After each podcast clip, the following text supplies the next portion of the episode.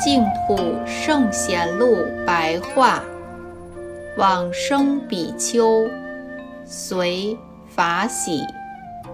法喜，不清楚他的出身，生平到处参访善知识，精进修行，好学不倦。年纪到了六十岁，才在河南的大苏山。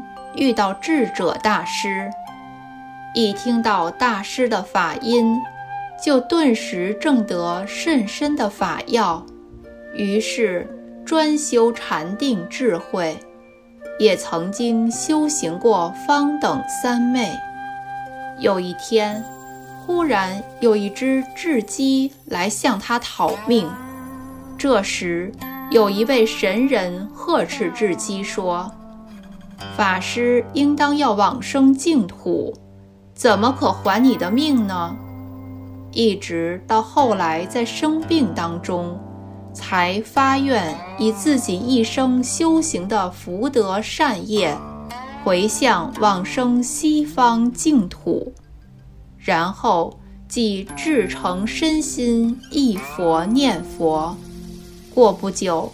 就见到西方阿弥陀佛与诸菩萨众前来迎接，法喜，于是端身正坐而往生。